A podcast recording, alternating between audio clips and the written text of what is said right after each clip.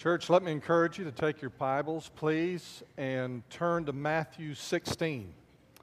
We'll be reading there in just a moment, Matthew chapter 16. We're beginning something new today, a series of studies that we're calling Let's Go Be the Church. Have you heard that before? Let's Go Be the Church. And about a month ago, uh, a little over a month ago, uh, Mike and Dustin and I spent better part of a day together, uh, praying together, talking together about where we are as a church and things that we believe are very important as pastors that we do for you and um, things that we need to give attention to as a church. And so, uh, part of that discussion is what we're going to be doing over the next few weeks, beginning today, uh, January 21st, and going all the way up to March 11 each Sunday, we're going to study, Lord willing, a, a different aspect of what it means to go and be the church. I believe on an individual level, you're going to benefit greatly from this. Uh, I also believe as a congregation, we will benefit greatly from this. As a companion to this experience on Sunday morning, we're also going to be gathering around tables on Sunday night, much like we did last winter where we studied experiencing God together, we're going to take some of these concepts and be applying them on Sunday night. Mike Ship, our pastor of discipleship and missions, will be leading that each Sunday night. However, last year we met in the gym. This Sunday night we're going to meet in the Student Center, which is on the second floor of the other building that's not attached to this one. We're going to, we're going to meet in the Student Center for several reasons. One, it's just a lot easier to set up because it's already set up.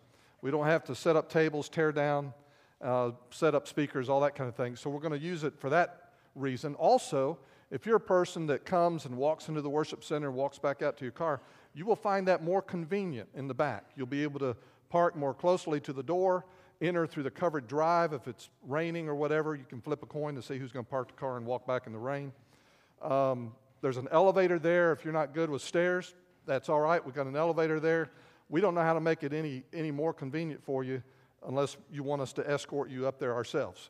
So it is, it is going to be a great opportunity for us to gather in an informal environment as a church and to think very carefully about what it means to be church and how we in 2018. So I invite you to come back tonight at 6 o'clock. If you have a child that's involved in the squared uh, choir rehearsal or music rehearsal, uh, they will be rehearsing at the same place. They're not going to be rehearsing wherever they normally rehearse. They're going to be rehearsing upstairs in the student center at 5 o'clock, even today. And so, if your child's involved in that, you want to drop them off at the student center, you'll pick them up at the student center uh, as well on Sunday night.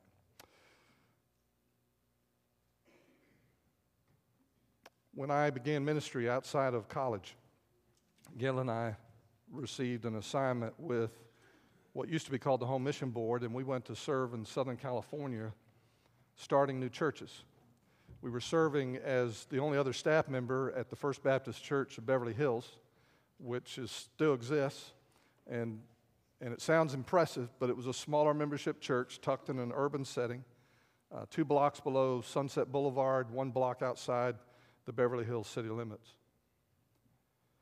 We helped start uh, five congregations while we were there. I helped relate to and manage seven other churches that we had helped start there a dozen churches in all, and I came out of that experience with some very significant questions related to what is church. We left Los Angeles and moved to North Mississippi, where I pastored a rural congregation of about 200 plus people in uh, Northeast Mississippi, a little crossroads kind of a community. And you talk about a culture shock in reverse. I left Los Angeles, and I moved to Dumas, Mississippi. We got mail from Dumas, Texas, and Dumas, Arkansas, uh, in Dumas, Mississippi. And that was my first pastorate where I was serving as a senior pastor and learned a lot there, cut my teeth on pastoral ministry there, and, and learned a great deal there. But I had those continuing questions about what is church. It was deep in my heart, deep in my soul, continues to this day. Uh, while I was there, I began study uh, a master's program at the University of Mississippi in the study of history, but working with those professors, they were allowing me to focus on the question um, what was happening to the idea of church through a certain period of history. A period of history where the idea of church is being discussed perhaps more than in any other time in history. Um, when we left Mississippi, I went to ultimately to pastor and help start a new church in Lake Charles, Louisiana there also exploring the idea of what is church and, and new ways of thinking about church, how to approach church life. Uh, it was so different from the average church that even our local association for a while wasn't sure what we were. Uh, it was just different. And at that time, things we take for granted today were seen as new and novel back then. Um, when we left there, I wound up at a regional or a downtown old uh, First Baptist Church, First Baptist Church of Lake Charles. And, um, and in, that, in that congregation, it was a traditional congregation by every meaning of the word traditional, but yet in that congregation, I experienced and sensed a supernatural heat and a supernatural warmth in that church that I couldn't explain. And I used to think that in order to do church, you had to do church entirely differently in order to get that. But here it was, it was there in this existing church. And, and they were doing things in traditional ways. And, and I, in processing that with the Lord, made some very significant discoveries, conclusions about what is church through that experience. Left there to a brand new church plant in Baton Rouge, Louisiana. And uh, in that church plant, uh, we experience growth. We experience that same supernatural warmth and heat, but in an environment where I didn't even have a shirt with a collar for the years that I was there jeans and t shirts or something with no collars, Henleys. And we were experimenting there with what is church and how is church led and what is church life like. And so I went from a very traditional environment to a very contemporary environment and navigated those waters. When I left there, I went to Lifeway Christian Resources. and I was, I was an editor there working with pastors all over the country, producing resources for them, materials for them to help them in their, in their work. Continuing to think about what church is and becoming part of a, a congregation there in the Nashville area and, and ultimately going on staff part time, even though I was working at Lifeway. Thinking about what church is and what church life is supposed to be like in love with this vision of the church that I was seeing in the scripture and wanting desperately to see that reproduced in any group of people that I was with. When we left Lifeway, I came to Arkansas, and you know, I, I served here in Arkansas for 10 years 50,000 miles a year driving around to different churches. Um, when we joined a church in Conway, Arkansas, I told our pastor, I said, I will be your worst church member he said, What do you mean? I said, I will send my family, I will send my money, but I will never be here. He said, You will be better than most church members if you do that. and I had more FaceTime with my pastor in that environment because he and I would get together once or twice a month and, and um, eat lunch, and I would seek to wash his feet, encourage him as a shepherd. One of the reasons I was drawn ultimately as pastor to come to Wynne Baptist Church was because I sensed some of that same activity of God in our church family. And I believed five years ago, when I began preaching this month here regularly, five years ago, and I still believe it today, that, that our Father has a plan for this church that exceeds the grandest vision you could possibly have for any church and what he wants to accomplish. So, when we talk about these things over the next few weeks, we're not talking about something that's just a good Bible study. I hope it's a good Bible study. We're not just talking about something hypothetical. Gee, wouldn't it be nice if that's what church was like? This is my belief that, that, that God wants to take us and mold us and shape us into a certain kind of church. And so when we say, let's go be the church, I believe at the end of this eight weeks, you're going to have a very clear picture of what we mean when we say, let's go be the church. And I hope you're excited about that.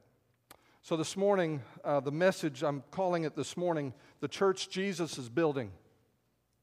And we're going to take as our text today Matthew chapter 16, reading verses 13 through 19. And this is really just to open up this series of studies for us. You know, Jesus had very little to say where he used the word church. In fact, the word church is only mentioned three times in the Gospels, all three times in the Gospel of Matthew, once here in chapter 16, twice in chapter 18. That's it. Uh, essentially, that word church means an assembly of people who have been called together, who have been gathered together, called out. Literally, is what it means the called out ones. And, and so, when he refers to the church, that's it. That's the three times Jesus mentions church. And, and so, whatever conception we have about church, we need to listen to Jesus very carefully.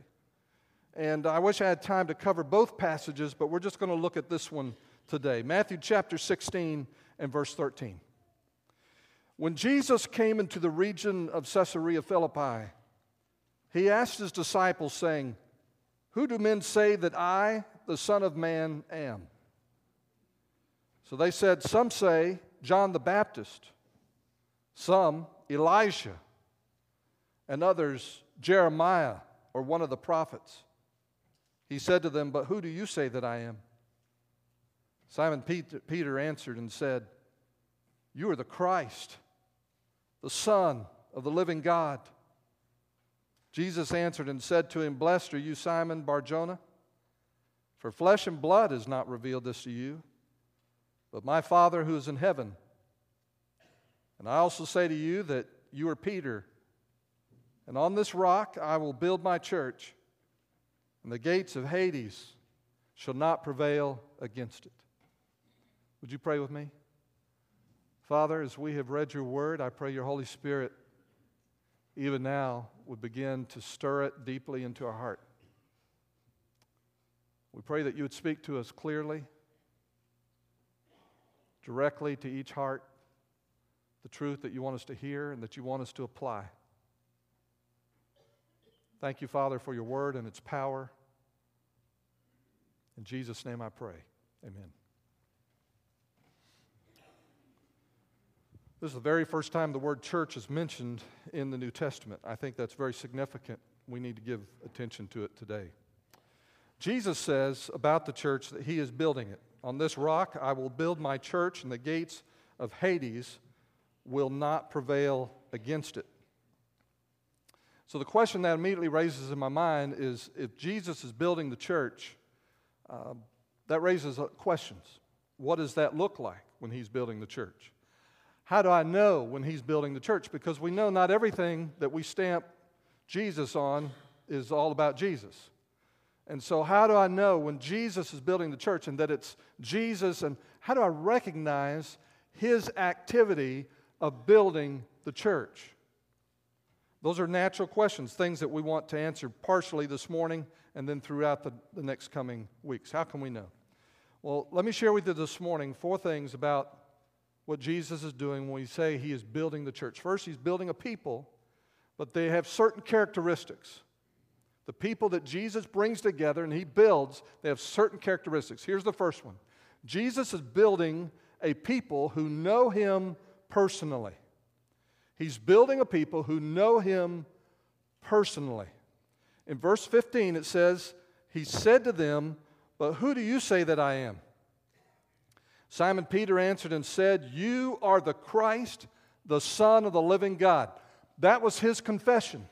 Peter was representative of all the disciples because Jesus had addressed the question to all of them Who do you all say that I am? Peter speaks for the group. He says, You are the Christ, the Son of the living God.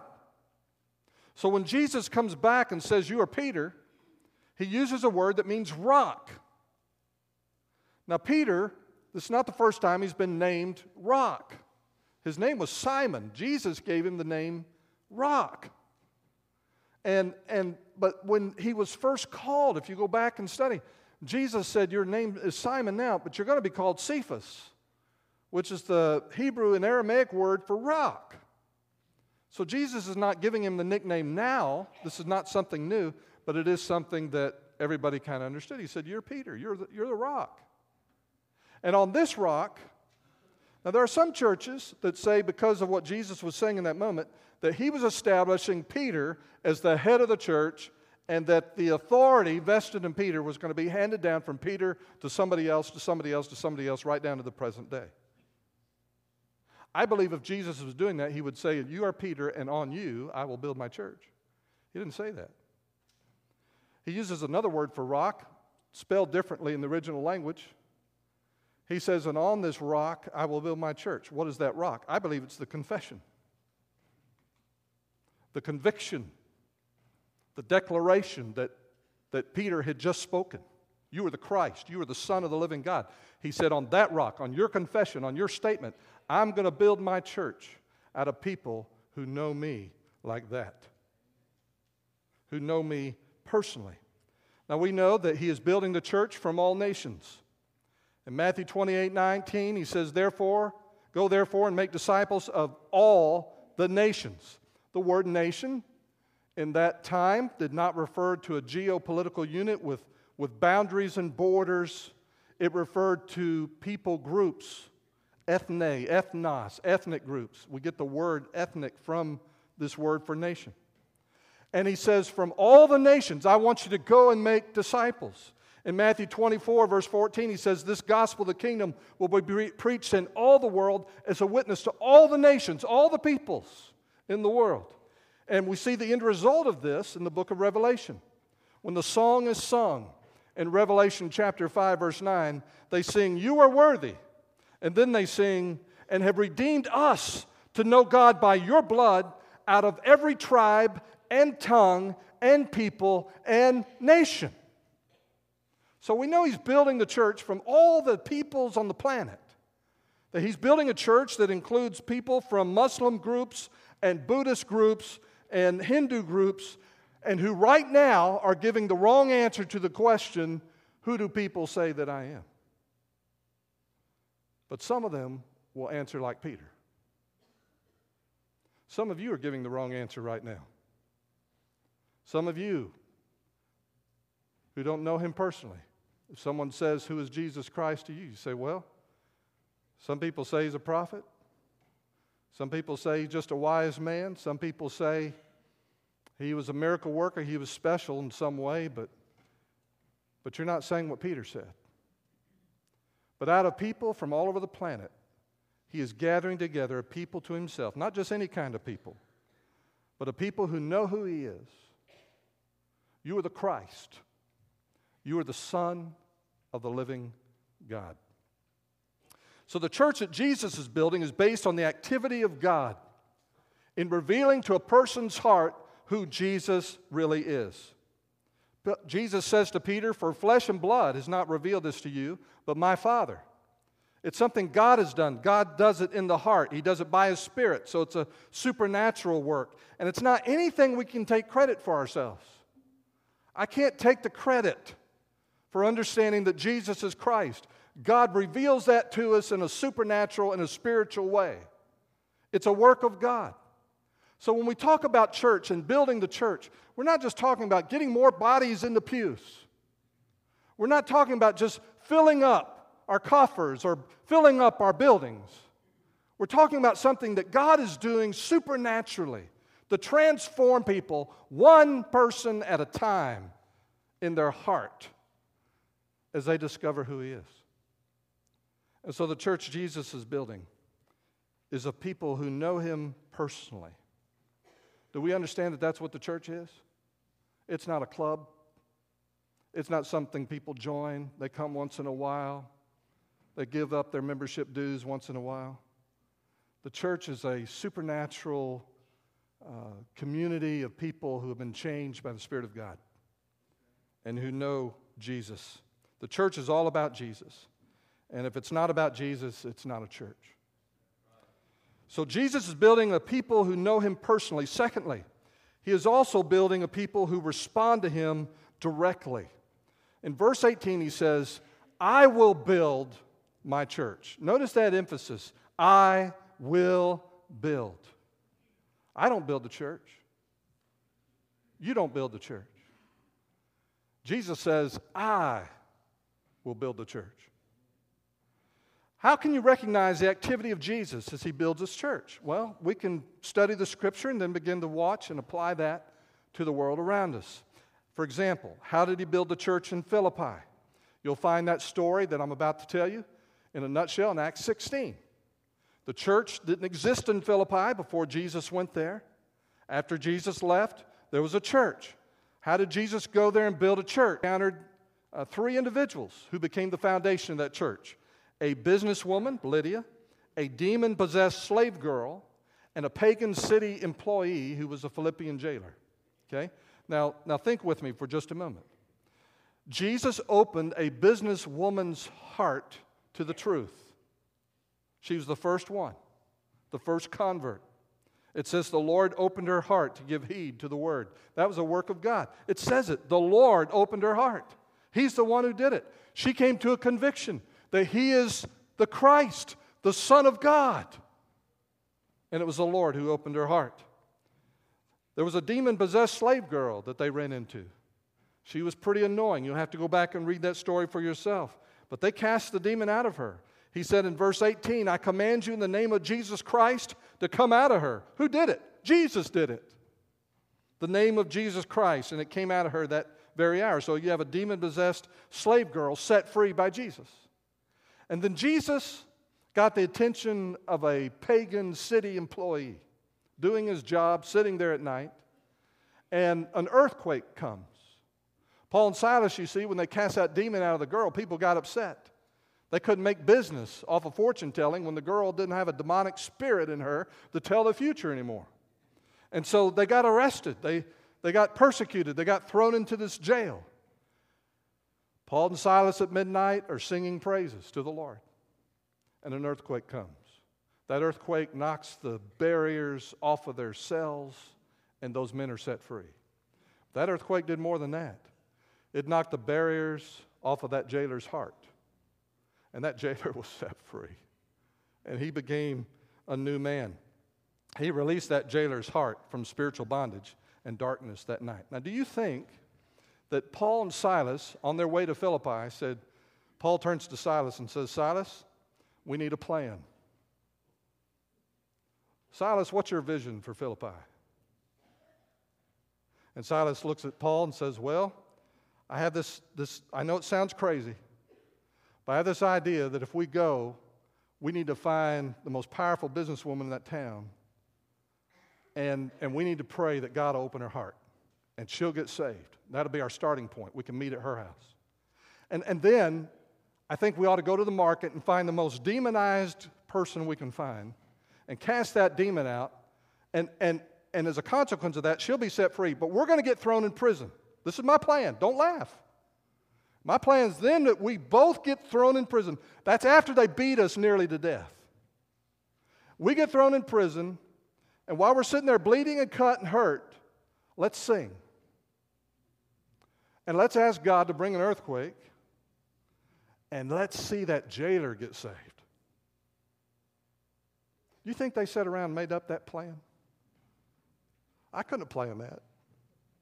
That's not at all the way I would have planned the church in Philippi. That was God's plan. Sometimes we get so caught up in the, in the organization of the church that we begin to think of it like any other organization, like any other business. And that we have to approach decisions and we have to approach direction and we have to approach planning the same way that any other operation approaches it in the world. But listen, that'd be true if the church was just like any other operation in the world, but it's not. It's not.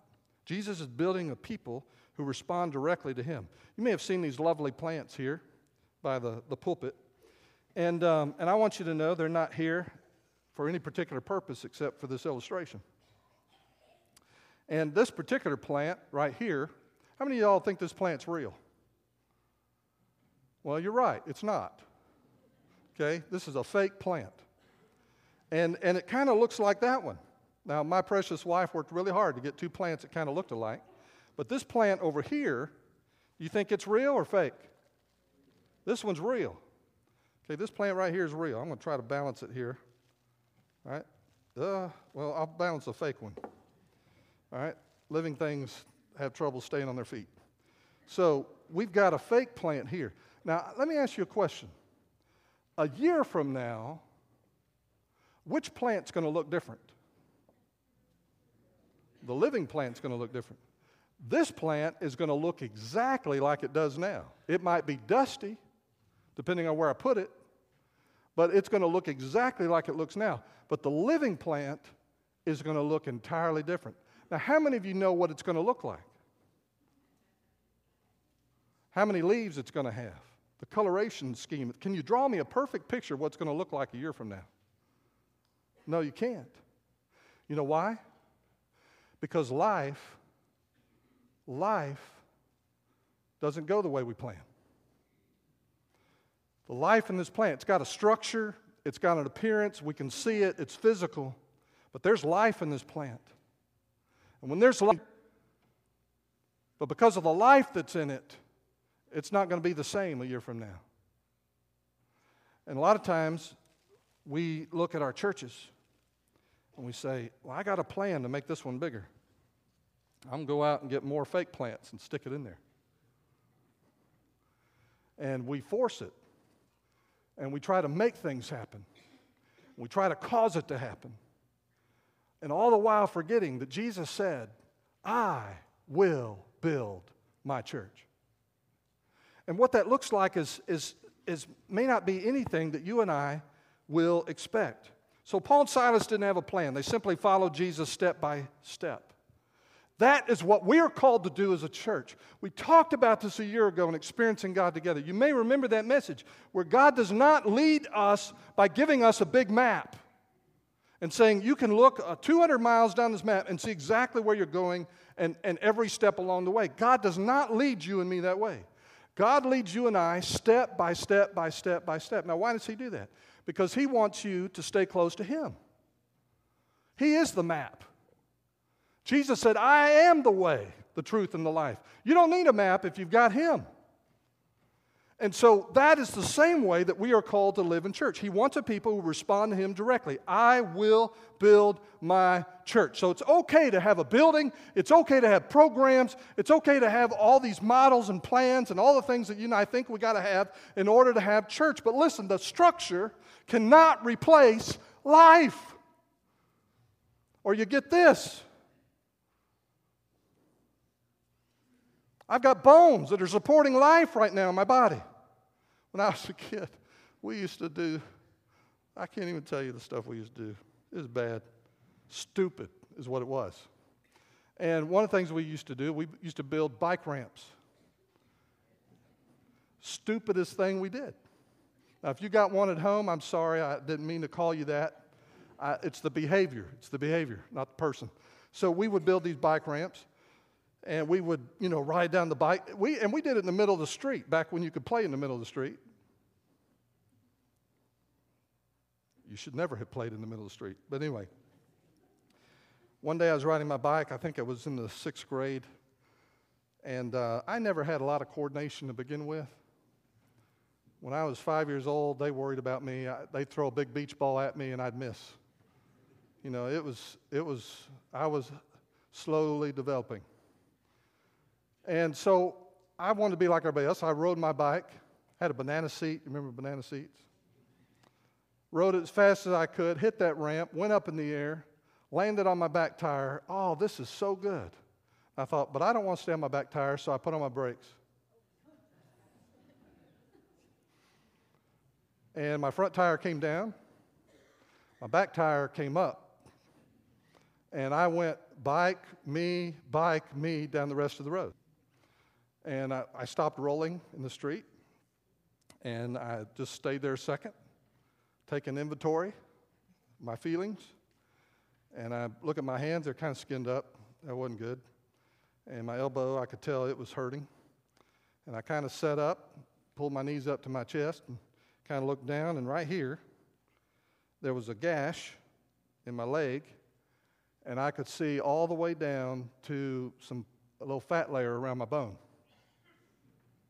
Now, can I tell you something? When you see your bones, there's a problem.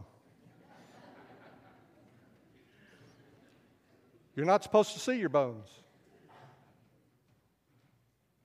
I screamed, ran home to my house, not too far away, and uh, walked into the kitchen where my mother saw what happened. She blanched, screamed, Oh, my darling, you know, it's, it's bad.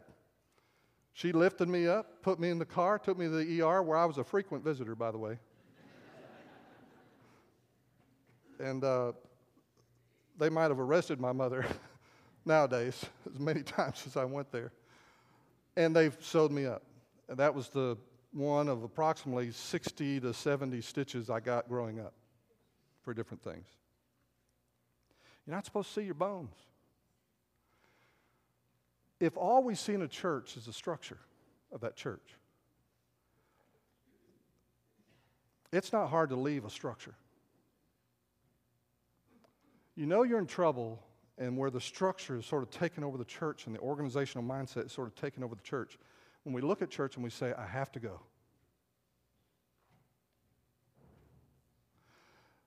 When church is what Jesus is building, and because of our love relationship with Him, which spills over into love relationships with one another, I get to go to church. I get to go. And that's what He desires for us as a church family. Is that in the church that He's building, that we would know Him personally and that we would respond to Him directly, receiving our direction from Him as individuals, that I receive calling from Him. We're going to talk about calling in later weeks that I receive calling from Him as an individual. I get involved in the things that God's called me to do, and in that way I become part of the body of Christ, and I don't have to do it, I get to do it. People who respond to Him directly. Jesus is building a people who know Him personally, who respond to Him directly, and then number three, a people who belong to Him supremely. They belong to Him supremely. I want to take that phrase again, verse 18. I will build whose church? My church. My church. It's not my church. It's not your church. It's not anybody else's church. Whose church is it? He says it's my church. It belongs to him. So, if the church belongs to him, what should you be most passionate about at church? If if I belong to him, if that's the nature of the relationship between me and the church, is that I belong to him, if that's a very significant thing, he's building a church that belongs to him, my church, where should my heart be in that mix? I should be passionate about him, shouldn't I? My passion should be about Christ and his people and the things that he loves, but, but he's the sinner. Are you committed to the church or are you passionate about Jesus? I get to do weddings as a pastor.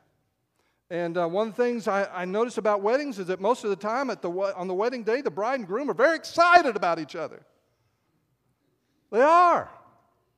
I got married May 15, 1982. I was excited about marrying my wife. She was excited about marrying me. Now, we did some things non traditional back then. I didn't like hanging around taking pictures after the ceremony, so we took our pictures ahead of time. I saw her ahead of time. I remember that moment when I saw her that morning. When we went through the ceremony, which we planned, and it was way too long, honey. I have a recording of an audio recording of the ceremony, and we sound like children, babies on there. But I have an audio recording of that ceremony. I don't remember 90% of that, of that audio. I don't remember it. I do remember standing there across from her. I do remember the car on the way to honeymoon, which we figured out as we went along. And she fell asleep from exhaustion. I'm driving, and there's a wedding ring on my hand, and I'm going, Whoa. I remember those kinds of moments. Why? Because I was excited about her. Listen, you are the bride of Christ. He is building a church that is excited about Him, who loves Him. He is the groom. We are the bride. Are you excited about Jesus? There is infiltrating the church today a spirit of Antichrist. John says it was already here in his day. A spirit of Antichrist that not only denies who he is, it wants to displace him and displace his place in our heart. Where someone else mediates to us who God is. Someone else takes stands between us and God. A pastor, a staff member, somebody else. You know, listen, that's idolatry. He is Lord. He is the one who's to be the object of our affection. No one else can take his place. I am not your Jesus. No one else is your Jesus. There's only one Jesus. The church is a spirit people doing life in a love relationship with Jesus and one another. Hell cannot stop it. Nothing can stop this movement of new creation people to redeem a broken creation. And so, in that sense, the Bible then becomes an incredible love story. It is not a church management guide. Number four, Jesus is building a people who know him personally, who respond to him directly, who belong to him supremely. And number four, who follow him victoriously. Verse 18, and, and the gates of Hades shall not prevail against it. What an attitude adjustment we need. What an attitude adjustment we need. We tend to think of America going down the tubes. We think of everything that's going wrong. We think of, uh, we say America's going to hell in a handbasket. We look at the church not as a launching pad, we look at it as a fortress. Church is a mighty fortress. It's a place where we hide. It's a place where we can get with people who know Jesus and love Him like we do, and we sort of hide out here. And we get encouraged here, maybe, and we get recharged here. And, and what we are trying to do is keep hell out of the church, keep the devil out of the church, keep, keep all that the enemy is doing out of our lives. We want to be left alone. We want to do life the way we want to do it, which is the right way, and nobody else can possibly be right. We want to do it our way, the right way. And so we have a fortress mentality when it comes to the rest of the world. This verse says that the church Jesus is building, that when when that church is being built, that hell is under assault. Gates are defensive mechanisms. Gates are not things you attack with. So if the gates of hell don't prevail against the church, what, who's, on, who's doing the attacking? Who's doing the defending? It means the church is doing the assault. The church is beating down the gates where people are held in a place of death. It means the church is assaulting and undoing all that the enemy wants to do to destroy everybody that you know that doesn't know Jesus. And we have the privilege, we have the opportunity when He is building the church, when I am knowing Him, responding to Him, when I'm in a place where I belong to Him and I'm passionate about Him, and He is putting me, leading me, guiding me, prompting me, leading you, guiding you, prompting you, that we become this mighty supernatural force that nothing in heaven or hell can stop. There's a cause and effect that's described here. The cause is I'm building. When I am building my church, the effect is the gates of hell will not prevail against it. The, the cause is His building. The effect is us just being responsive to Him and the point that we're just listening to him, doing what he says, responding to him, the gates come down.